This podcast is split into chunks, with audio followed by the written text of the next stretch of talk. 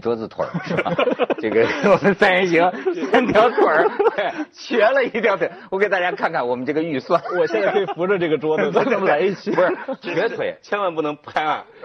文涛拍案是不行的。放心，瘸腿我已经对着我了，潘老师，你们俩都腿长，你看。但是你你仔细，这是我随时要垫桌子块的，要垫木头块。看一下这杯子里面已经没有茶叶了，清水。的以前我记得上节目还有加多宝，现在对对对对对，我们决定以后捐献茶叶，嘉宾众筹吧，这节目。对对对对，所以你知道我们现在是扶贫对象了，是吗？这我觉得很有意思，就有时候缺缺条腿，不是瘸瘸腿三人行啊，瘸腿三人行，怎么了？咱们仨到底谁？不是那彪马也没缺腿。对，我是希望不宣传，捂住捂住。对对对，能够这个广告商多给我们点节目预算，我们这个报纸已经不换了，是吧？腿瘸了，改天我拿几期人民日报过来吧。哎，所以说啊，有些这个什么呢？你别小看这个玩意儿，有些这个你不起眼的小东西，它能引起这个大事情、大事变。所以人一定要防微杜渐。今天呢，我就讲这个什么话题呢？甚至你需要提防一枚小小的硬币。九枚，对吗？当然，哎，就是说老人家呢，这八十岁的这个老太太信佛，这是从上海飞到哪儿？飞广州的一个南航，南航航班。嗯，老太太又往那个飞机发动机里 扔硬币，也是为了祈福一路平安嘛。我觉得挺好的这件事，挺怎么说？就是我觉得老太太挺可爱的，我我完全非常理解她的心情。就是抛却安全事故和损失不算啊，就是好多人说这个坏什么 坏人变老了，这是哪跟哪儿啊？我说这这完全这可真是好人，这不是坏人变老，这是好人糊涂了，好人变糊涂了。对他就是，我经常会碰到很多老太太，包括我小时候，我们当地的第一个商场开业叫什么亚西亚，现在已经倒闭了，它是本市第一个斜梯出现。有两个老太太，就我看就结伴从农村跑到这儿来看这个东西，但是这个腿永远不敢踩上去。你要你要，假如 有人拉着她往上走，她不敢往上走。还有的老太太是不敢坐地铁，有的是不敢坐火车，尤其是不敢坐飞机，因为按照一老人的这种这种心理的恐惧，我上去可能下不来了，我就没法再入土了。哦，所以她有可能是第一次坐飞机，也有可能是每次都扔。硬币啊，这这回被发现了是吧？我非常理解他，一定要要要赶紧祈福一下消灾，别让我这飞行出事儿。一定要让我平稳的到地上以后再说。那是扔到这回才被发现，是吧？得看一下他的飞行记录，都查一下。老太太的真的飞了几次？哎，格子，这话题是你你要聊的呀？我挑起来的。对呀，你为什么挑起这话题啊？没有，因为我我我跟潘老师这个想法一样，就是这个坏人变老这个事儿，我其实是很很长时间以来一直觉得不吐不快，因为我觉得这个话特别的，特特特别的特别的，就是这个这个刻板印象特别差。因为什么呢？那当然，每每一代人都有坏人，那每一代坏人都会变老的，对吧？但是你忽然就好像说是现在的这帮老人啊，好像是因为他们经历了特殊的历史时期啊，就就变老了，然后说当年就是帮坏人。我觉得这完全我不能认可，因为 其实。我们都不能跳出一个历史时代去看人，对吧？你比如说，你得想想他受的这个教育背景，那从小那可能受的教育就不多，或者说那个时候我们我们国家的总体教育水平不高，那你现在去强求他有八零后九零后的这个知识储备，甚至说八零后九零后没有知识储备，还有百度还有 Google 呢，对吧？嗯嗯嗯。那你在这种情况，你非得强行去要求他懂那些，这个其实是很过分的。你就比如说他坐飞机这个事情，那说白了，飞机的这个这个死亡率是特别低的。但是你要是一个人，你的加上硬币死亡率就 高了，不，你的那个感受，那那就是另一码事了。你和那个数据不一样。对，不是现在这个问题，第一个引起来的，我看是法律上面的争议。对，你比如说有的人写文章就痛斥这个就有关的处理，就说这个哎，老太太怎么给放了？说这有些人说这完全应该入刑法的罪，就危害公共安全罪。你你你你可以你可以看看这个图这个图片，当时造成这个航班晚点几个小时嘛？因为这个你扔硬币进去就扔这样的硬币，然后呢，你看这整个拆下来，这个引擎就得检修啊，然后你再看，这个确实检查人员在里面把这个硬币都找齐了，漏一个也不敢飞啊，漏一个也不敢飞。那可是呢，哎。后来就发现，你真是得学点法律。你知道这个法律当中有个特别挠人的地方，就是什么？就是啊，他是第一是不是有主观故意？对，第二是不是造成伤害？你知道这两条啊，卡死很多冤的。为什么？你比如说，呃，表面上看这种人的说危害公共安全啊，这个好像很有道理。的确，你甭管你老太太懂事不懂事这玩意儿一个飞机的生命啊，对吗？应该重罚。可是呢，人家说了，警察是是按法律办的。为什么呢？就是说，第一，老太太是不是故意的呀？不是故意的。第二呢，有没有造成事实的伤亡啊？没有，没有。所以你也就只能这么。不光是个岁数问题。呃，对啊，就是，所以这就是个问题。那个那个发动机是整个飞机的零件里边唯一的最像能投钱的那个大铜钱的眼儿的地方。我觉得 这个形状为什么不往机舱里投是吧？对，因为我去的佛教和道观里边啊，它基本上都会有一个大的，包括潭柘寺我还投过。也很远的地方有一个大铜钱，中间有一眼儿。我觉得老太太应该投了有几十年才能投进去九枚的，就是投进了一枚，另外八枚是在地上掉地上的哈，没扔进去一个哈。对，就一个。实际上我觉得你说的有道理，就是它其实这个佛教文化对我们这个太影响太大。不单指佛教文化，我那天看见一个，你要知道，这扔硬币啊，大家觉得多不文明哈。可是实际上，这看来是人类的一个本能。你们可以分析一下原因是什么？我给你们讲考古学的证据，就是说，原来扔硬币啊，嗯是古今中外。为什么呢？就是现在这个考古啊，你在很多古迹，只要是有喷泉的那个地方的的，比如说考古发掘，都发现有大量的。古罗马古钱币，甚至是当时各国的古钱币，嗯这说明游客呀，对，就扔硬币啊，这是从古呃人的一个一个本能性的行为。嗯，你说，哎，格子，你有什么分析？没有，我我我之前不了解这段啊，但是我去去过几，因为我去寺庙特别的多。嗯，我我我倒不是说有什么信仰，我就喜欢去看点古迹。恰好呢，我们国家的很多古迹就是寺庙，所以我去看了很多的寺庙。可能我出差的每一个城市，我都把寺庙先看个先看个遍。有意思的就在于有那么我就不点名了，特别出名的寺庙，我恰好呢碰到过寺庙里面的会计，啊，呃，我碰到过寺庙里面有有头发的会计，没头发的，没头发会计。啊，是和尚，哎，藏传佛教，呃，就是特别大的那种庙，然后我碰到会计，我还不能跟他说汉语，我还找人翻译了，我就问了一句，我说，哎，你一年经手多少钱？站起来就走了，然后还有北京西边的有一个特别出名的寺庙嘛。大家都知道的一个庙啊，我就不说名字了。据说它有两个房间专门用来放现金的。哎，这太土豪了，这太土豪了。土豪不是前些年那不是西南地区不是有一个著名的新闻嘛？那个庙那个住持是拿那个 POS 机的啊。那你个求签儿干嘛？可以刷，没带现钱，可以刷。现在可以用微信、支付宝用现金的，真是的。哎，但是彩福，你说这个扔硬币，我我问问你，你觉得人心是一种什么本能？我觉得人是一种恐惧心，嗯，就是人产生巫术、产生崇拜和产生宗教的唯一的核动力就是恐惧心，是对于未知世界的恐惧，对于自己死亡的恐惧，对于死后世界的恐惧。我我我我觉得那个扔硬币文化有可能在原始社会这个跳大神的时候啊，他就有可能往火堆里边会扔东西的，哎，扔一些栗子，一它啪炸开了或者什么之类的。就大家围着那个东西来祈求自己的平安，那他就是古罗马扔喷泉，我们这个扔的那个狮子嘴里边的什么之类的，我觉得都是为了消除恐惧，或者说对对自己的一些希望能够寄托出去的这样。我那天还看，我那天还看见一个短视频，就是就说一哥们儿，我不知道是在西藏还是在哪儿，他就弄块石头，就是上面头部啊刷这个红油漆。刷刷红了，然后往旁边一坐，过不多久有个人过来，砰 扔钱。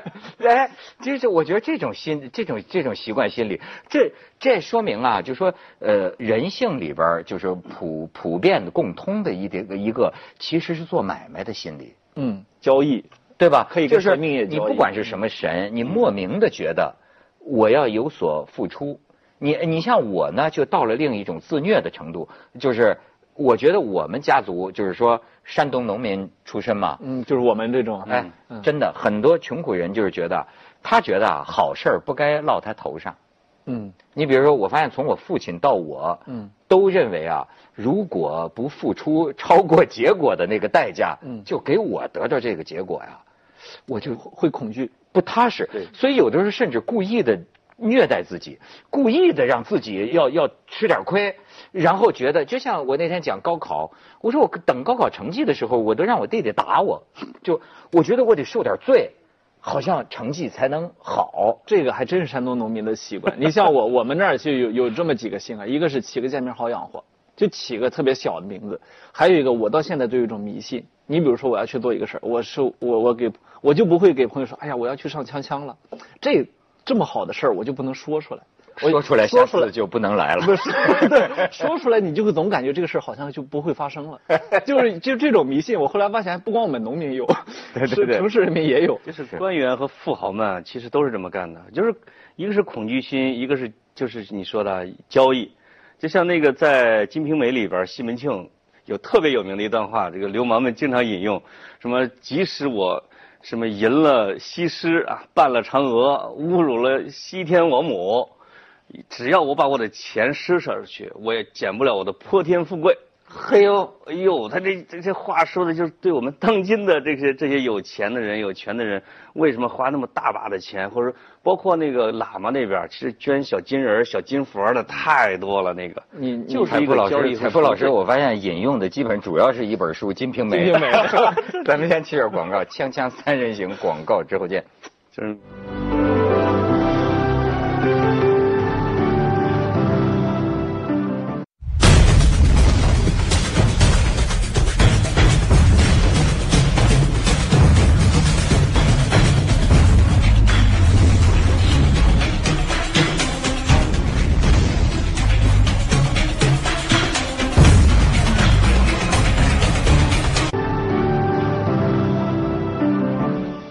别看咱们就都要有科学常识是吧？呃，摆在桌面上的，但是实际每个人呢都有每个人这个跟命运交易的小迷信。嗯，对。我我就觉得，你比如说，你知道有个墨菲定律吗？知道。你看书多，墨菲定律是什么？就是就是你你其实这就是以前有过一个电影嘛，那个那个电影就是是叫太空什么，他把女儿就叫墨菲了，就是这 Murphy's Law。呃，星际穿越。呃，星际穿越啊，就是说这个事儿你一旦说出来，他就可能就那个了。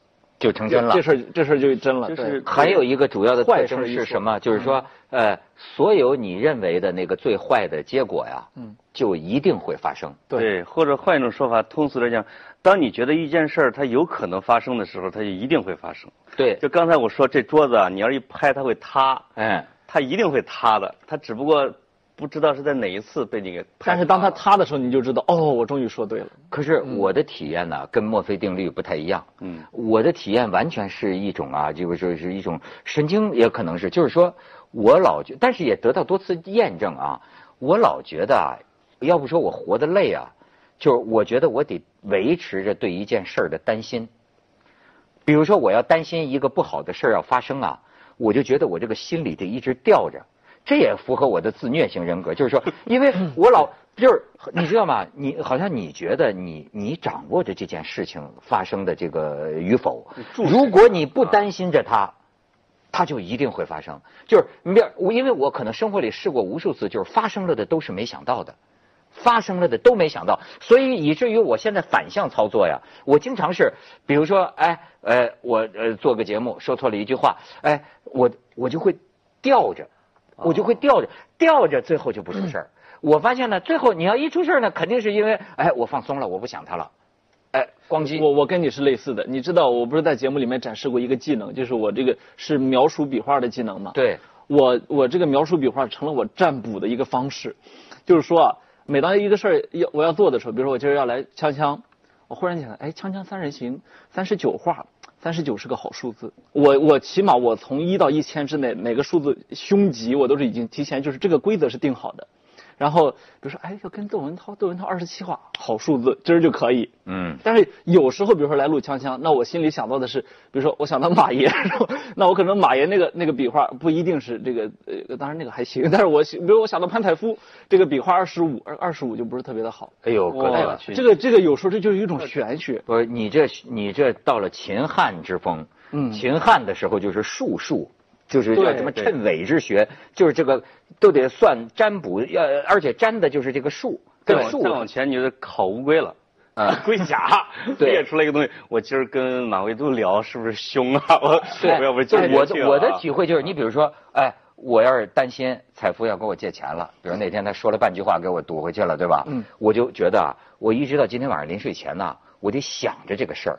我觉着我好像想着，我就能堵住他的嘴，他就不敢触碰他就不会发生。明天他不会开口，就有一层但是我要结一放心，我说今天给我堵回去了，他不会给我借钱了。我生活里出现多少次，就是我把这颗心一放下，咣叽，第二天就发生了。就我的体会跟墨菲相反我。跟你们俩的做法和想法是完全相反的。但我觉得这个事情注定要发生，很可能要发生的时候，我一般把它忘掉。在他不经意之间，他就过来了，他就发生了。要么说而且心宽体胖叫嘛，猝不及防。哎我知道这胖嘛，是不是？在你在你还没有感受到疼痛的时候，他已经过去了。嗯，就最最典型的就是我第二天要交给别人三篇稿子，就是我拖了一周，拖了一周，拖了一周，第三篇稿子，编辑在含着泪催我的时候，我就一般把手机关掉睡觉去了。第二天早上全是断交短信。但是呢，你说事情也就过去了嘛，对吧？所以，当然，个人的这个迷信，最后咱们都要让位于科学。对所以说，关于这个扔什么啊，扔扔杂物、扔异物、扔到飞机引擎，到底会呃怎么样？其实造飞机的早就做过科学研究，我们可以看一段视频。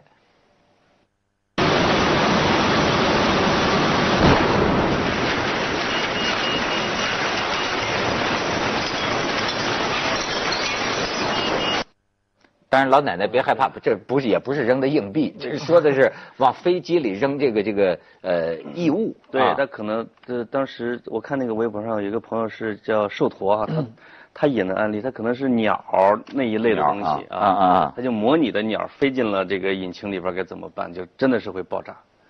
但一根硬币它是可能性是挺大的，所以我基本上推断这可能是老太太第一次坐飞机，或者说她以前没扔进去，就是老太太，因为她肯定是被人抬着上扶梯的，她就哗撒一把都没进去，所以我觉得她之前的同机的乘客应该感恩她，应该去寺庙里边给她投点钱，她没扔进去，这个这是有可能的。如果有人真的调查她的这个飞行记录，我觉得是会有故事，还挺好玩。而且呢，就是我我现在就发现，我就我刚才讲的这个法律上哈，真的是有的时候你觉得这个很重的这个罪啊，经常是这两条就把你给限制住了。挡回去了呃，这的就像我们那个时候说这四大神医，嗯就现在电视上那四大神医，刘洪斌你这按说呢，就是说卖假药的，对吧？但是往往你真追究电视台的责任，追究什么责任呢？就会出现这个法律的这个问题，就是说，哎，他有没有吃病了你啊？吃死了你了？往往这种药你可能吃了也没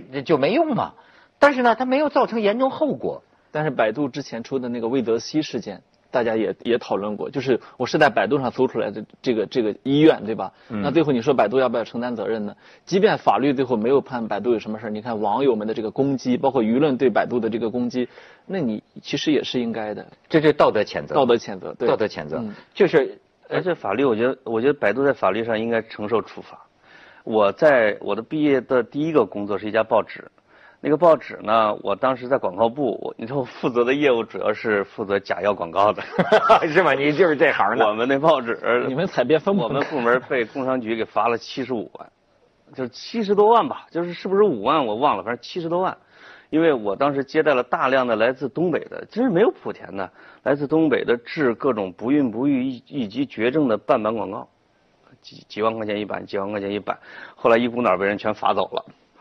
哎呦，这也是我离开那报纸的原因之一。是，你知道，比如我为什么对这个法律有责任啊法律条文的就有有这个感慨啊？就是因为我曾经那个帮一个女孩啊处理过一个问题，就是很在很很多年前，当时就觉得没办法。你知道有一种男的呀，爱纠缠这个女的，嗯，你知道吗？最后呢，能够纠缠到什么地步？这个女的上下班啊，这个男的在跟踪她，跟踪她，然后这个男的就是说呃追这个女的失心疯了，这个女的一直跟踪这个女的女孩回屋，租的屋嘛，回屋了，这女孩进了屋，他就在外边儿就是敲门嘛，敲门不开，他就在楼道里大喊这个女孩的名字，那那邻居都出来了，最后这女孩就很尴尬，对。很尴尬，怎么办呢？邻居说这是找你的呀，哎，只得开门放她进来。放他进来啊，那这就这这男孩就甚至能够就是有伤害的这种企图，哦。就是拿烟头弹这个往这女的脸上弹，后来呢，这个女孩呢，就就就就求助于我啊，因为我们有点关系嘛，就是求求助于我。我就我当时处理起来，我就觉得很麻烦。你这，比比如说，最后以至于有个律师，当然你看律师这是私下里说的哈，他说这种事儿啊，没办法，你报警。当时我就说咱报警，但是你报警到公安局也是这这句话，就是说，呃，那他骚扰你，但是他造成伤害了吗？你你你说他跟着你，那对对你报警可能训诫他一通，对吧？但是他没伤害你，但是我当时我跟律师说，我说你等他伤害了吗？你等他伤，但是他法律有些时候就是这样啊，你造成后果，所就所以这律师就这后来这个是我们的法律对这个私欲的这个保保护可能还是有点欠缺。你这个事情如果发生在呃一些英美国家呢，可能不是这样的。禁止令，嗯，对对对而且要在香港就发出一百米以内不准你接近，是这个样子。而且而且你要进我们家，你 就是你要进你要比如说在美国进我们家可以开枪了都。而且这个是，这就是刚才你说的，为什么有的罪轻，有的罪重？我就想这些典型的，是我最不认同我们现在的法律的一点，就是精神伤害的罪极轻，而肉体伤害可能会包括偷窃、抢劫伤害的罪极重。我不是说这个这个肉体伤害应该判轻一点，而是精神伤害的罪其实应该跟肉体伤害罪同样，甚至是更重。